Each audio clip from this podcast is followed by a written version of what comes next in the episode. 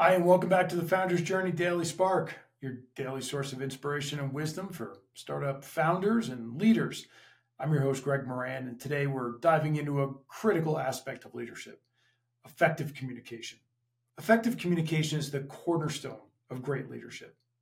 But it's not just about talking, it's about connecting, listening, and inspiring. So let's explore why it's so vital for your startup success. Why does effective communication matter so much, specifically in the world of startups? Well, your startup is a team effort, and clear, open communication ensures everybody is aligned and on the same page. It fosters trust and it fosters productivity. Picture a founder who actively listens to their team. This person values their input. They communicate the startup's vision with passion and clarity. The founder not only inspires their team, but also creates a culture of collaboration. Effective communication isn't about just talking at people, it's about engaging them in a meaningful dialogue. It's about sharing your vision, providing feedback, and fostering an environment where ideas are flowing freely. So, how can you practice effective communication as a startup founder? First, think about active listening. Pay attention to what your team is saying, ask questions, and show them that you value their input.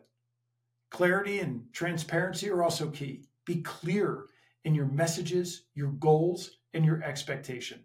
Nothing builds trust faster than transparency.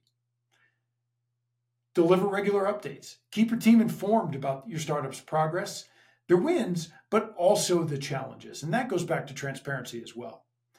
And create a culture of feedback. Encourage and provide constructive feedback. It's got to be a two way street. So here's your challenge for today pick one communication habit that you'd love to improve.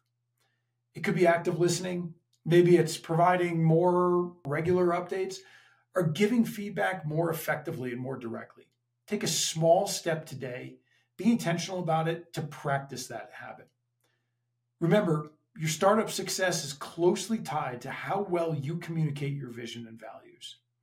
Tomorrow, we're going to dive into another crucial aspect of leadership around navigating team dynamics. So, thanks for tuning in to the Founders Journey Daily Spark. I'm Greg Moran. Stay inspired.